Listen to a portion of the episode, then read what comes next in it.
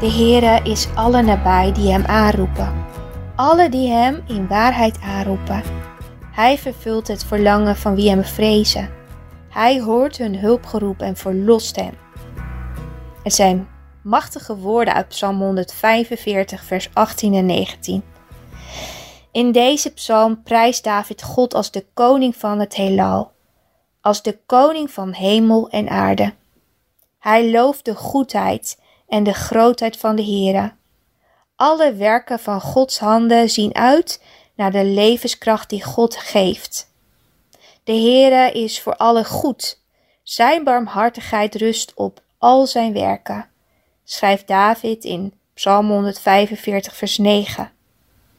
En dit lied wil jou en mij bij iets bepalen. Het bepaalt dat God je het leven geeft. Hij geeft je adem om te zingen, voedsel om te eten, drank om te drinken, kleding om te dragen en nachten om te rusten. Elke dag is Zijn gave. En daarom, broers en zussen, wil ik je oproepen om te leven tot eer van de Heer. God zorgt voor zijn schepping en voor zijn kinderen, maar hij doet nog veel meer. Als zijn zonen en dochters in nood zitten, komt hij hen bevrijden. In een ander lied zegt hij het zelf: Roep mij aan in de dag van benauwdheid. Ik zal u eruit helpen en u zult mij eren. Wat een boodschap, niet waar? Als je God aanroept, komt Hij je redden. Als je God om hulp vraagt, komt Hij je helpen. De vraag alleen is of jij Hem aanroept en of jij vertrouwt op Zijn ingrijpen. Een levend geloof komt in actie. Gods woord gaat je voor in het zingen, in het zuchten, in het klagen, vragen en zoeken en roepen.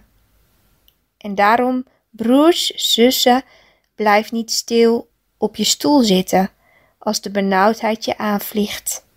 Denk aan Petrus die over het water naar Jezus toe liep, maar begon te zingen en hij riep: Heere, red mij.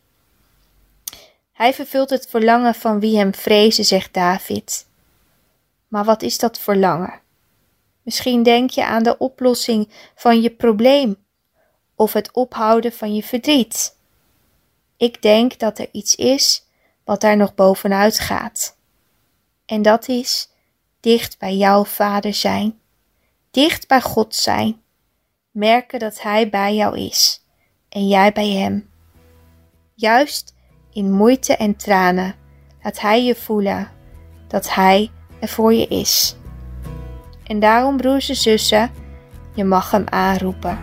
Want als je God in je nood aanroept, dan zal Hij er voor je zijn.